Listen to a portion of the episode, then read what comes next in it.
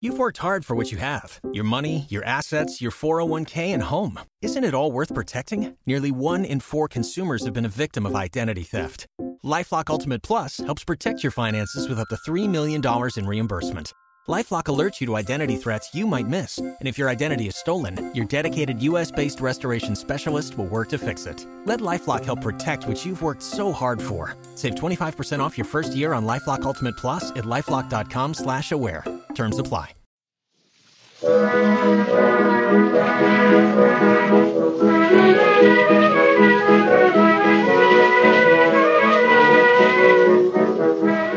Welcome to Lawmen, a podcast about local legends and obscure curiosities from days of yore. I'm James Shakeshaft. And I am Alistair Beckett King, recording from the bottom of a well because I am on a little tour selling, trying to sell my book to kids, James. From the bottom of a well, that sounds like. I say, come, come hither, children, and um, they are reticent. At least you're keeping Lassie in business, ABK's at the bottom of a well. and he's luring kids down there. In the meantime, uh, why not relive the live stream that we did the other day? Great idea. This is the edited version.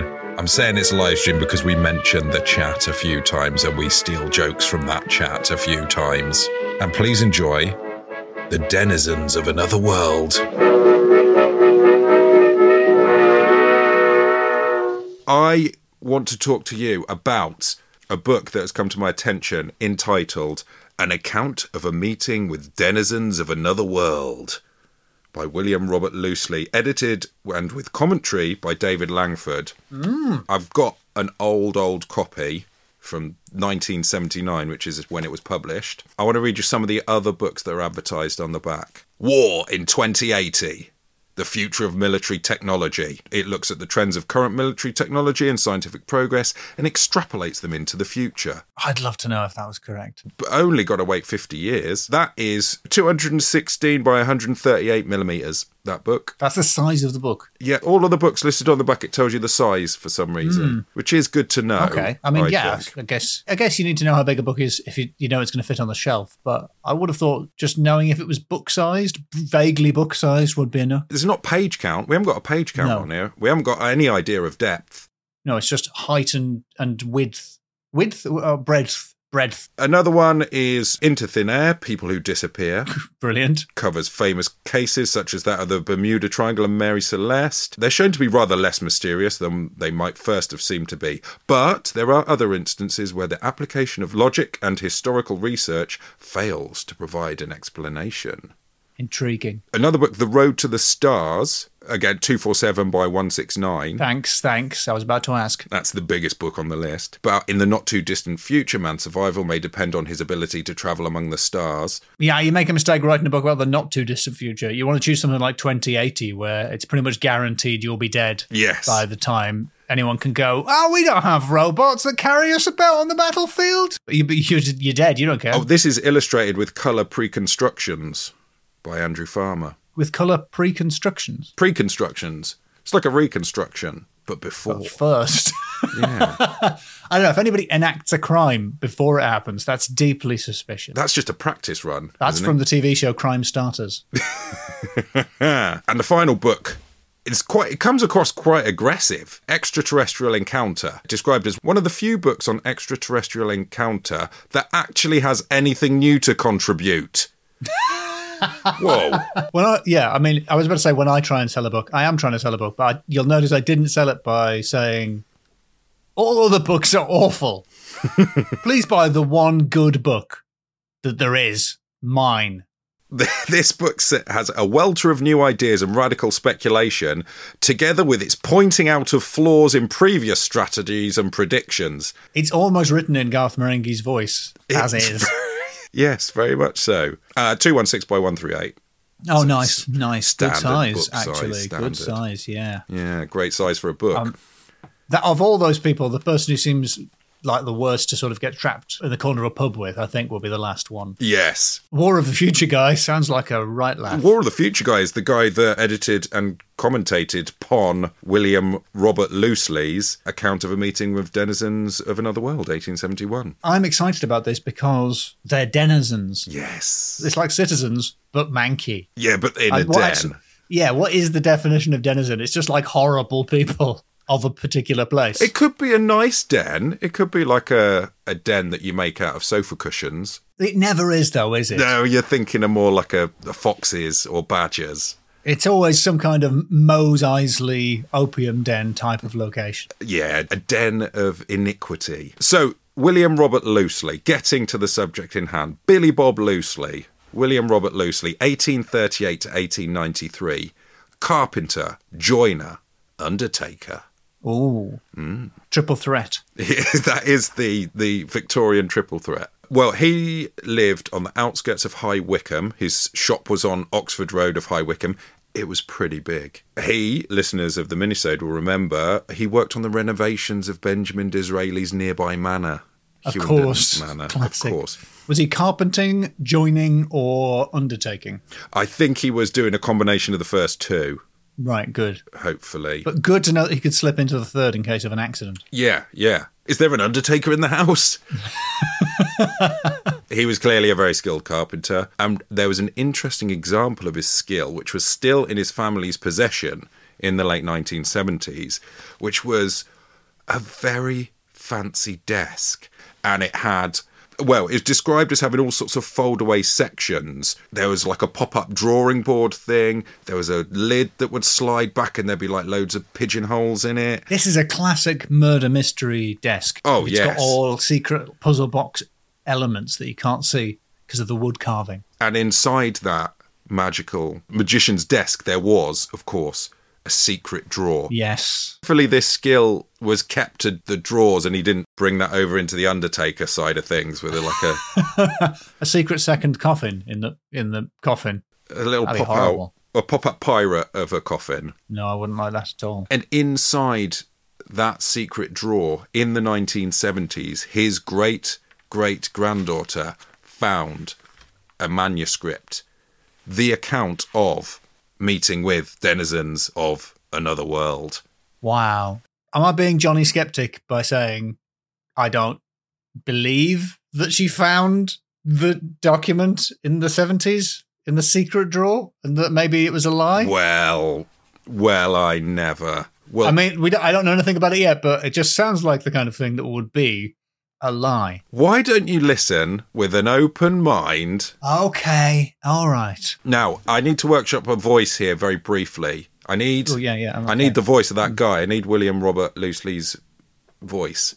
Well, what do we know about him? He's a joiner, a carpenter, and an undertaker. and Undertaker. So there's gravity there. so, so uh, yes, yes. So kind of Mm. like your normal voice, to be honest. It needs a little summit summit to differentiate Yeah. when I'm talking, Yeah. when he's talking. yeah, and you don't want to be Darth Vadering all the way through this. Oh God, no! What's your Victorian man voice? Let me let me have a listen. Uh, What do you mean? My, I said I've got a thousand voices. I'm a man of a million voices. It's just a lot of them. A lot of them sound like the same Ah, posh that man, man, from that the man, olden yes. days. Yes. It is my intention. This is how it opens, by the way. This is Okay. how the account opened. It is my intention to record the curious and marvellous happenings of a few days past while the memory is still vividly with me. A little longer, and I shall surely begin to forget. So that's how he opens. Okay, I- I'm not. I'm not gripped yet, but go on, go on. It is hard to write a book. You know, I wouldn't want to judge a fellow author. He was suffering from a bit of a fever and he was unable to sleep. So he went outside to cool down and he looked in the sky and he saw a light moving in the sky, slowly moving, like a shooting star, Yeah. not really shooting, more just sort of trundling star. Hmm. Nowadays, you'd look at it and think, I wonder if that's the ISS. Yeah, yeah. But in those days, They they, didn't didn't, have have, an an, ISS. ISS. They didn't have an ISS. They didn't have one. Each country had their own space station back in Yeah, and they were all on the ground. they were on the ground, yeah. But they were ready. Ready for space. I say, close that door. Don't you know it's space out there? That's what you have to do if you're in an, a Victorian airlock. Put the latch on, boy. Opening the Victorian airlock to knock your pipe ash out the window and then closing the airlock. Blow, it's terribly cold out there in space. Carry on, James. and he saw it and he heard a thunderous noise. And then, all of a sudden, the light stopped. So sudden was the arresting of its motion that my eye went on perforce to find the shadowed bulk of the hill where, a moment before, it seemed the thing must plunge in ruin. But no, it hung poised among the low northerly stars, as though hoping to conceal itself in stillness though outshining half the sky. This sounds like olden days writing. I know I was being skeptical a minute ago, but that really sounds like the needless verbosity of a Victorian carpenter, joiner, and undertaker. yes. It's the voice as well. I'm selling it to you, I think. yeah, yeah. yeah, It's part of the voice.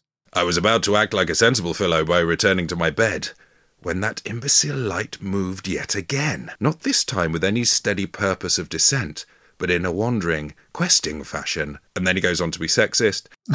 I'm just gonna, just gonna skip over that. What is it? Is it like, um, oh, it looks like a bird's driving that? Basically, Is that what he says? Yes, in a wandering, questing fashion, like my lady customers who move from one fine chair to another, forever undecided of their wants. You know, you know how men choose chairs and how women choose chairs. lower and lower it sank in its aimless drift, and a new thrill of fear and wonder touched me when it came to the dim outline of the hill. For, not vanishing respectably behind this familiar horizon, the light was plainly in front of the hill, between myself and the hillside. So, Right. it started floating. He's realizing it's not in the sky. Well, it's in the sky. It's not in, you know, the vastness of space. It's between him and the hill It's quite nearby, yeah. it's nearby. And he sees it go down amongst a little copse of trees. I don't. Is that a tautology? Is a copse by its. Anyway, it, g- a bunch of trees. I think you can say copse of trees. You- Yeah, a copse is made can't be made of anything other than trees. Bunch of trees. And then, snuffed out like a candle, it is gone. And the night is like any, save for Mr. Loosely gaping and all a shiver.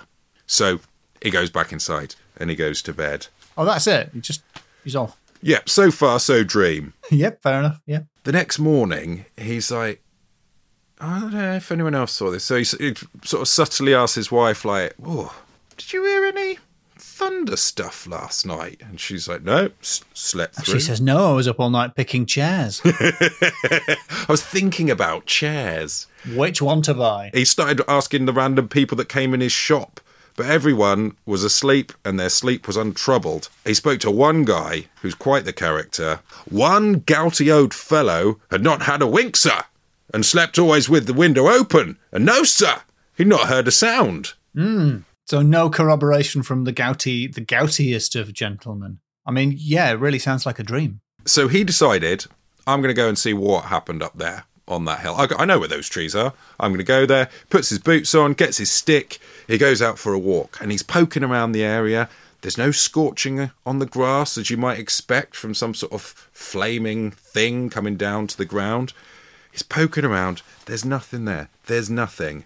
Ahem. Then came the discovery, without which I should never have set pen to paper this day, though in the first instant I thought little of what I now saw, which was no more than a movement in the low, bushy growths nearby. Bushes, Yes, bushes to you and me, James. Bushy growth, low bushy growth. What were they? small bushes. Some manner of some manner of bush, I would say. Reader, what does a stirring in the undergrowth signify to you? All right. saucy. Mm-hmm. A bird hopping to or from its hidden nest, a fox or badger creeping furtively from its earth. I was curious, still I peered close, saw only a shifting of leaves which rustled. Incontinently, I thrust my stick into the foliage, thinking that perhaps this animal might be goaded into showing itself. Imagine my astonishment when the steel ferrule struck. Was it stone? No, metal. Some improvident farmer then had tossed out an old plough rather than have it mended. But again, no. This guy's internal monologue is just a roller coaster of, and then I saw an alien. Oh no, probably just a badger wearing shoes. Oh. but I poked it with my stick, and it was definitely an alien. No, probably just a horseshoe. Have you already read this? Because I do confess to one wild thought of an armor clad fox. An armor, an armor-clad fox. I think it just in Labyrinth. it is no easy matter to describe what I saw. A thing at whose sight a fresh access of awe and wonder held me rooted to the spot.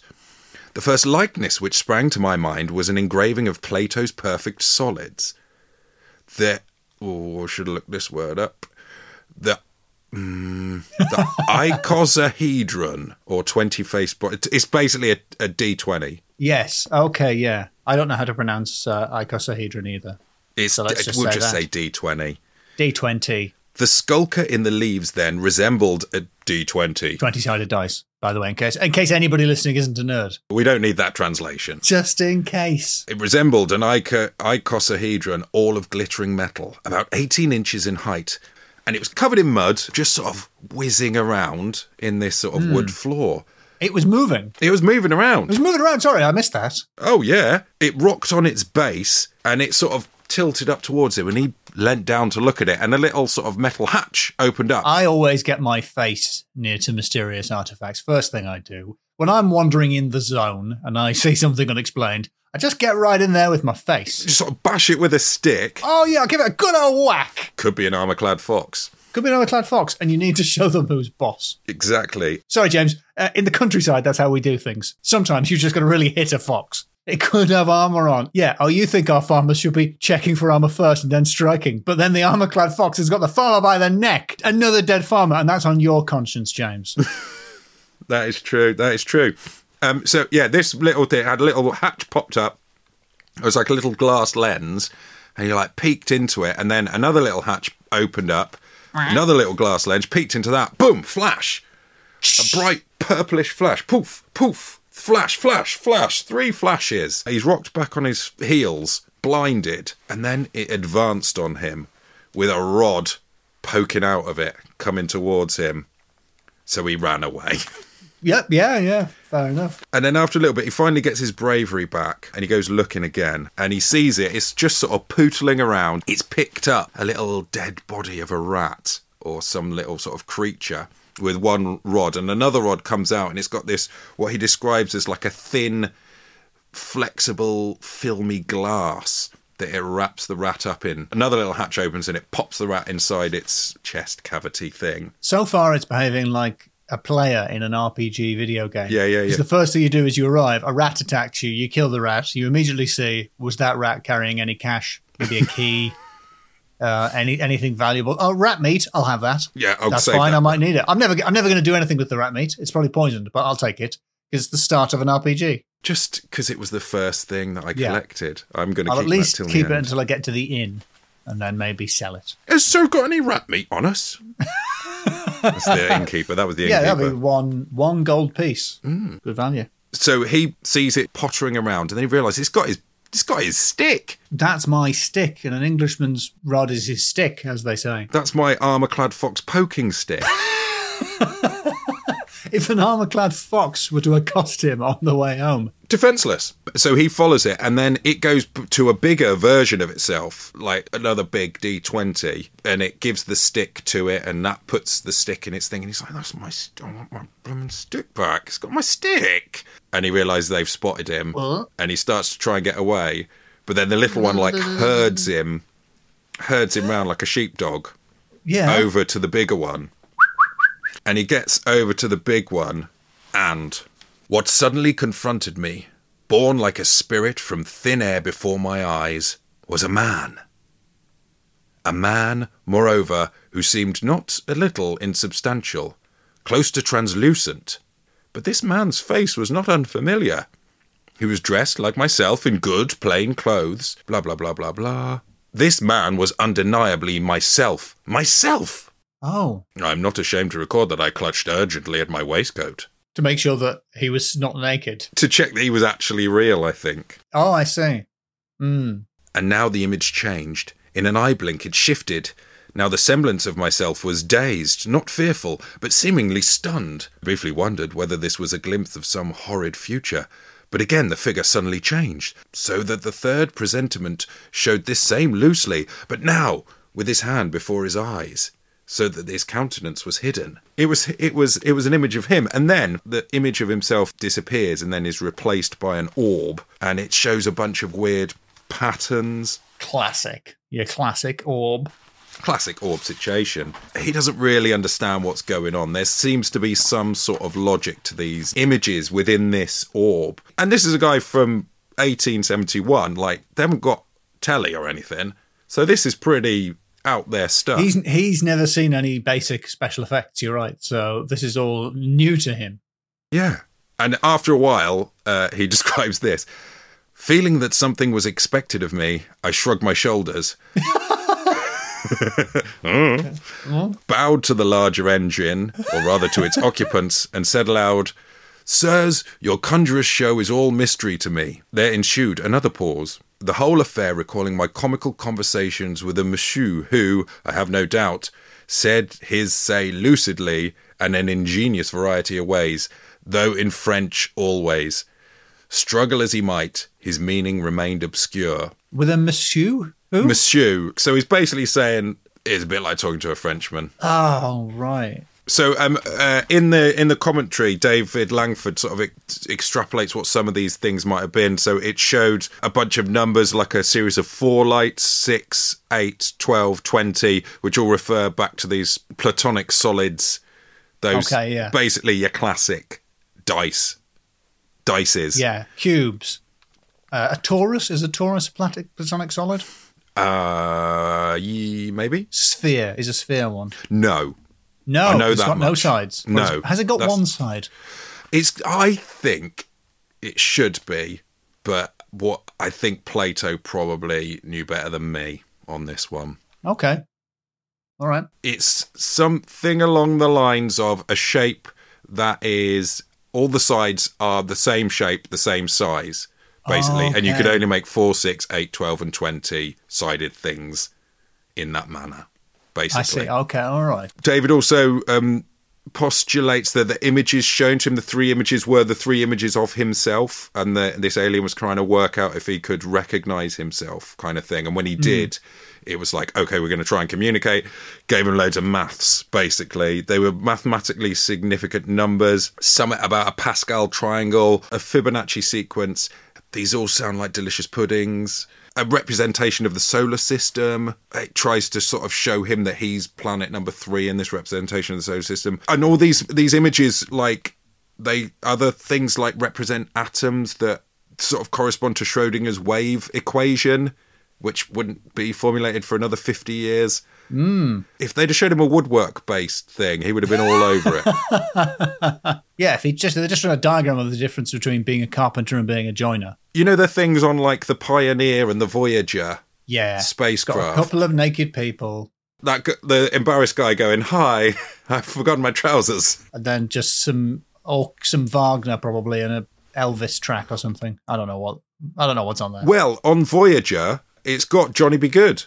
It's got Johnny B. Good. It has. J- just to sort of suggest that the human race generally tries to achieve virtuous behavior. Yeah, goodness, we're good. We're good, or at least, or at least Johnny was exalted to be good. Yeah, and uh, hopefully underneath there's a little plaque that says, "Maybe you extraterrestrials aren't ready for that yet, but your kid's gonna love it." it's also got a song by Blind Willie Johnson. Blind Willie Johnson, yeah, the blues singer. Yeah, I don't know about the existence of a Blind Willie Johnson. Is he One-Eyed Willie's less fortunate brother? There are multiple Blind Willies. Uh, What's which Blind Willie Johnson song is it? I, d- I don't know, I'm afraid. Oh. But in the land of blind willies, the one eyed willie is king.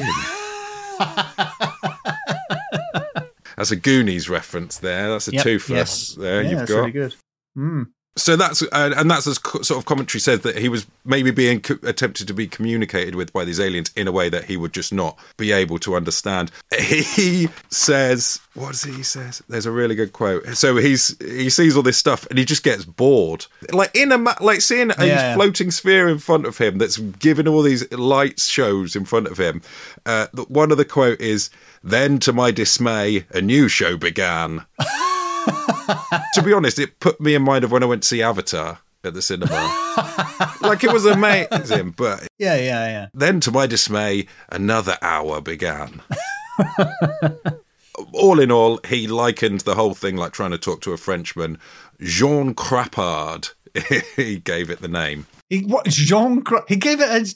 He, he gave Yeah. it a satirical name like an annoying French man. Yes, yeah. Oh, I have my, my French neighbour is always showing me equations and platonic solids. So it's showing all these pictures, and then the last picture, an indescribably complicated tangle, was suddenly gone.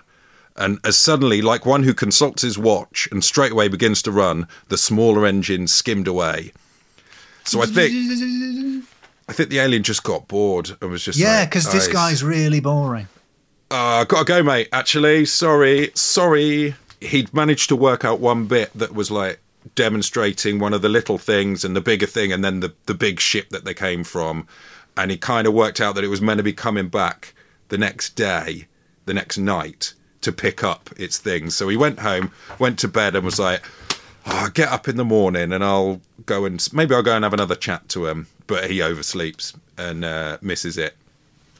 And there's a really, really well described thing where he's like, he like wakes up and realizes it's coming down, and he's sort of at his window, being like, oh, I could run, but I'm pretty sure I'm not going to catch it.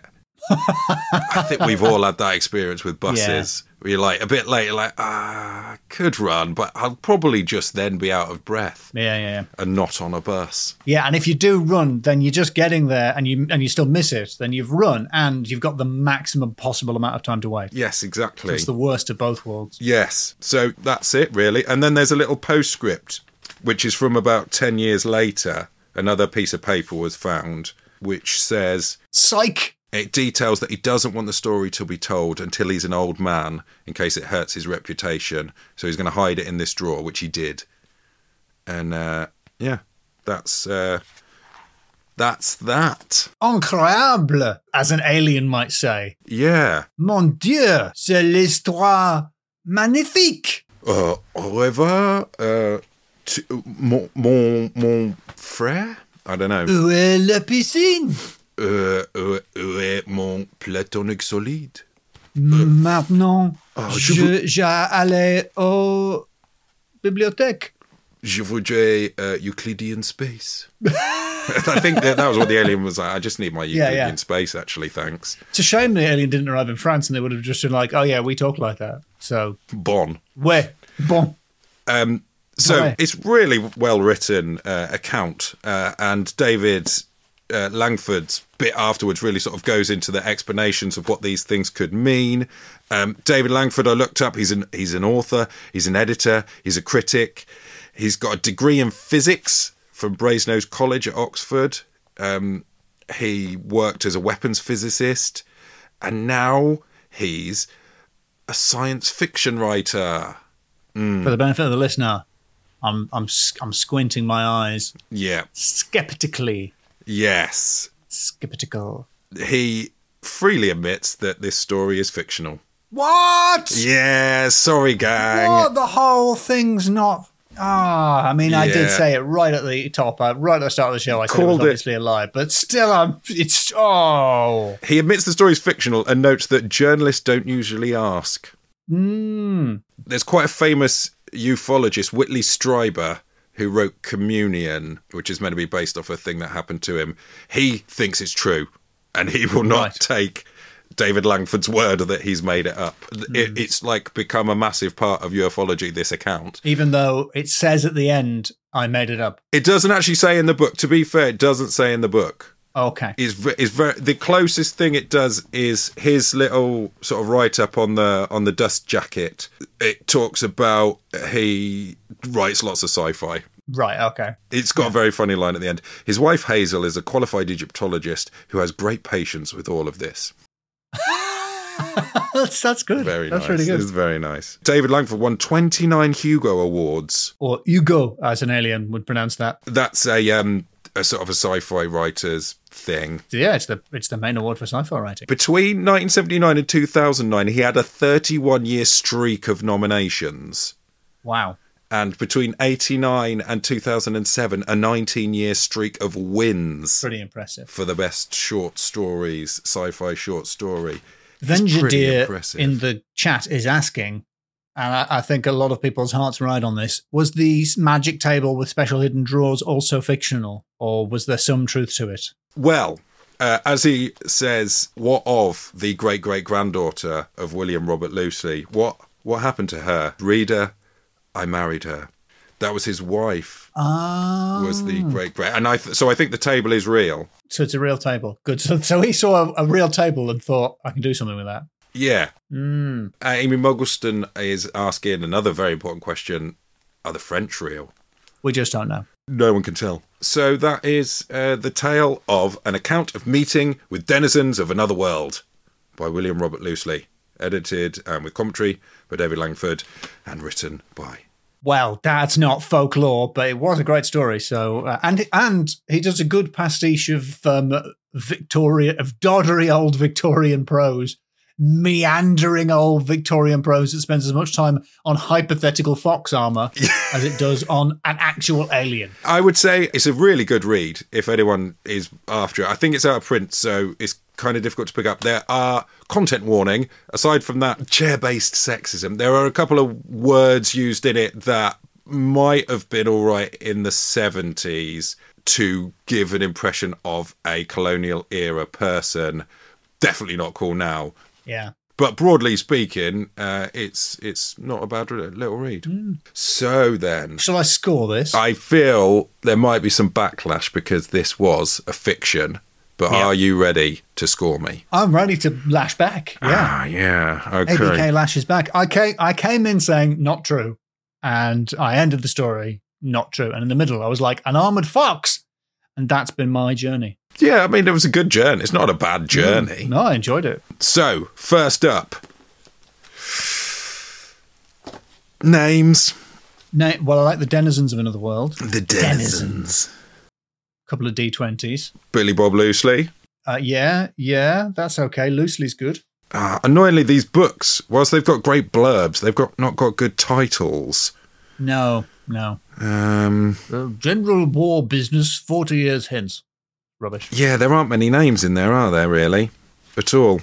Uh, do you want to? Do you want to enter Johnny Carpenter's The Thing in in the names category to boost the score? Yes, one of the names for this tale suggested by the category is Joiner Carpenter's The Thing, brackets that I saw, close brackets. That's a good name. That's a good name. significantly better than the title of the book. To be fair, I don't think John Carpenter's The Thing had come out when the book was published. So that's the only reason I can come up with. Yeah. Um, all right. Uh, we've got a couple of more names that I've just remembered. We've got platonic solids. Do me a platonic solid. Nice. We've got Pascal's triangle, Fibonacci sequence. Um, he refers to the Frenchman as Jean Crapard. Oh yeah, Jean Crappard. Yeah. All right. Well, here's what I'll do, James. Would you like me to score these names al- along the Fibonacci sequence? If it, yeah. Okay. So how many have we got? We've got we've got Jean Crappard. That's one. William Robert, Billy Bob. That's also one. If we're on the Fibonacci sequence, so we're st- we're still on one. It's very low. B- oh, oh, oh, oh. Uh, Blind Willie Johnson. Blind Willie Johnson. That's three. And then Joanna Carpenter's The Thing is five. Yes. Nice five one, out of five. Fibonacci. Finally, finally, your scale got I, useful. should, I honestly, when I said let's co- score it using the Fibonacci sequence, I thought it was going to be worse than that. I was very excited by the fact that it starts one-one, and didn't realize how quickly five made an appearance. Okay, now then. Hmm. My second category is supernatural. Zero, zero out of five, zero stars. It's Oh. a ze- it's a it's a D zero, a zero-sided dice. That is uh, the sphere, I suppose, in a way. Yeah, Um, just a big O. Oh, didn't think I would do very well on that one. In which case, that brings us to the category, the um, the category suggested by the chat uh, on the YouTube live stream. good work, the chat. Thanks, the chat. It was. Ooh, what's inside your drawers? It's a very 1970s. It's an appropriately 1970s category. The book came out in the 70s. Yes. and and a, a huge amount of humor in the seventies centered around the noise. Ooh, Ooh. ooh, Oh, what's in which your drawers? suggested something from the, something in the bepanted area was occurring. Mm. I, and the good thing about drawers is it can refer to uh, a, a draw drawer on a on a cabinet Mm-hmm. or under the pants. Yeah, there's not much on his underpants apart from he might have just been in his um, long johns when he went out that first night Yeah. Mm-hmm. when he was a bit hot and he wanted to cool down. Hmm.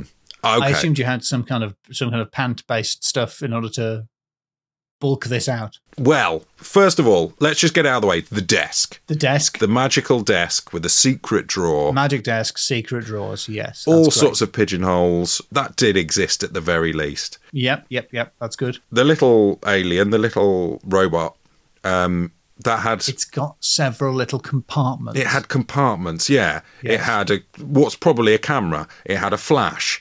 It had a little compartment for dead rats. Yeah, yeah, a little rat snot. and then it went over to its bigger mate and it gave it a big stick to put in its its big stick compartment. Yeah, there's a, there's a stick. I can't fit that in my drawer. Put that in yours. Yeah, yeah, that's it. I think I'm afraid. So that's about, about three examples of drawers, I suppose. Maybe a little cheeky secret bonus extra point For what purpose? hidden within that three. If I sort of pulled on the middle bit of the three, and I, no, I don't think so. would another little one pop out, turn it into a four? No, I don't think so. I don't think that's happening.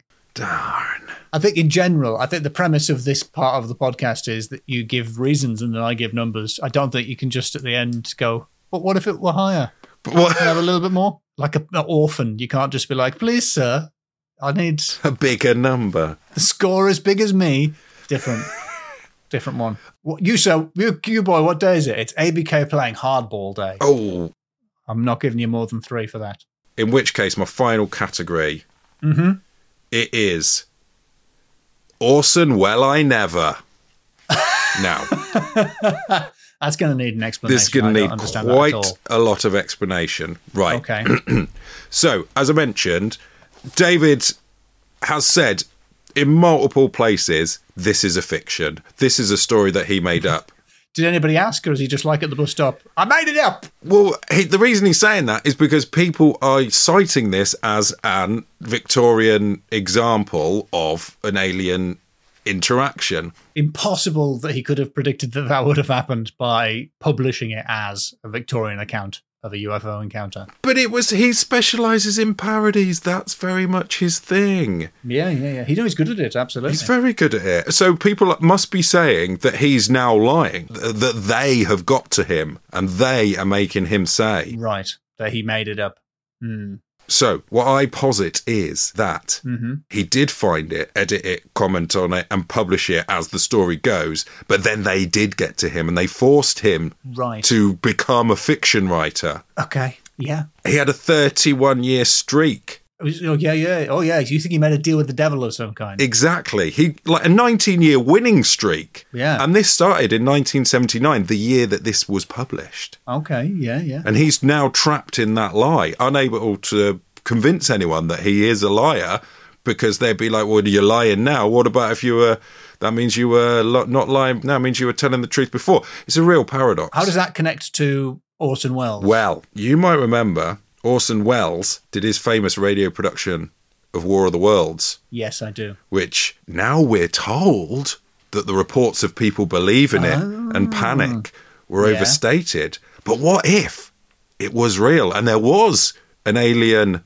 invasion that Orson Welles reported on? Orson Welles, the director of fiction, Orson Welles was chosen to report on. Yeah, and then he was The head of the subsequently. Mer- Mercury Theatre troupe. They, we'll just get him to do it. Well, and then they were like, "Well, you're going to have to become a director now." Uh, uh, they got to him. right, but you'll be the greatest director for a bit. Yeah, he three years later he made the greatest film ever made. Yes, Herbie. It's about a Volkswagen with a mind of its own. And you could very much argue by looking at the work and life of Orson Welles that you could argue that he very much fell out of love with cinema. And it, at points, it was like he was a man being forced to do it. In 1973, there was a documentary, fi- or faux documentary film called F for Fake. yes, it's excellent. Is that a cry for help? It's about a docudrama about an art forger. It's really, really good. Uh, I've, I, I, fe- I sort of feel like of of you, me, and the listeners, I'm the only person who's seen that film. It's excellent. F for fake. And what was Orson Welles' last film that he was in? It's is it the robot one? Transformers the movie. Sorry, Transformers the movie or the the robot one? Yes, where he played Unicron, an alien robot intelligence that is intent on attacking and devouring the Earth. Is this hidden message? And that was his way of telling us with a film that he obviously had no respect for. His final line in cinema is Destiny. You cannot destroy my destiny. And then he explodes. that is how Orson Welles left cinema. I think it also left us a variety of other secret messages like. "Mm, Delicious French wines of Parmesan. The peas. Like, what, is, what, did- what did he mean by that when he delivered those lines really weirdly? What was he trying to tell us? What? Tell me what you want in the depths of your ignorance. I wouldn't direct an actor like this in Shakespeare. So, and other Orson Welles. does that quotes. sound like someone who is in love with his art and wants to do it, or Maybe, someone not- that is being forced to by? Yeah, no. It, it, look, I'm not saying Other that man. Orson Welles was a happy chappy, but I just don't know if that proves the existence of aliens. Never mind tangentially proving the existence of a different set of aliens A diff- based on a pun. So- yes, Sorry, I, I hit the mic there with the force of my words. I, I'm, I'm, I'm unconvinced, although I did enjoy you bringing up Orson Welles. I would also like to point out that because these things can get out of hand, I absolutely do not believe any of that argument at all. right? I think that I made Yeah, that yeah, yeah, up that's ob- for yeah, a nonsense. joke. No, you. That's what they're making James say. Wing. And the Lawmen podcast went on to be reasonably popular. Coincidence? Yeah. All right. So, um, what was my score for Orson? Well, I never, because also it never happened. I mean, it's layers upon layers. It's at least five layers. Ask to ask me for a score like this. How can you place a score on a man's life, James? I don't think a man's life could ever be summed up with a single score. That's someone else. That's a different character in Citizen Kane. It doesn't. It's not important. All right, it, it, it's five, but only if only if you if you like on your deathbed whisper that five Oh yes. on your deathbed and then drop a snow globe. And inside the snow globe, there's just tiny little you and me doing a thumbs up. and all the little, the little snowflakes are little fives. Yeah. Yeah. All right. Yeah. Yeah. I'm pretty sure. Pretty sure we could do that. Easy enough.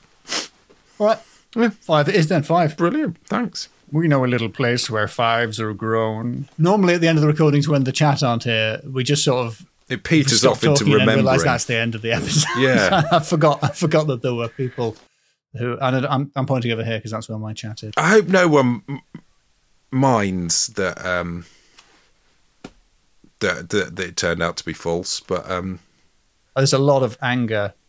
Uh, Virginia Dodier is asking to work in the magnificent Ambersons. Yeah, we already have by it going on way too long. Zing! Take that, Orson Welles. Yeah, I'm talking about the studio cut where they hacks big lumps out of it as well. It's Still a bit long, and and it end, and the ending is somewhat unsatisfying. did, was it recorded down a well? I don't think anybody could have guessed that that story was fake. The very instant it started, like I did. Sorry, I'm, I'm just, I'm just smug, smugly pleased to have noticed that that wasn't true. You say that for every story. I just cut it out every other time. Thing was, I'd I don't want to drop her in it, but I'd read about this story in a Betty Patek. Betty Puttick. And then the afternoon before we recorded, I was like, I'll find out a little bit of colour about the guy that edited it. It's too much research, if anything. Puttick got you, James. Patek. Anyway, for extra stuff, if you want to see the whole of that live stream, you can see the, the point where my heart breaks when Alistair says, I think this is not true. Within the first five minutes. Uh, so do check that out. Also, uh, join the Patreon for bonus episodes, more stuff. And see you next week for a Valentine's special, I guess. Bye. You can buy it right now.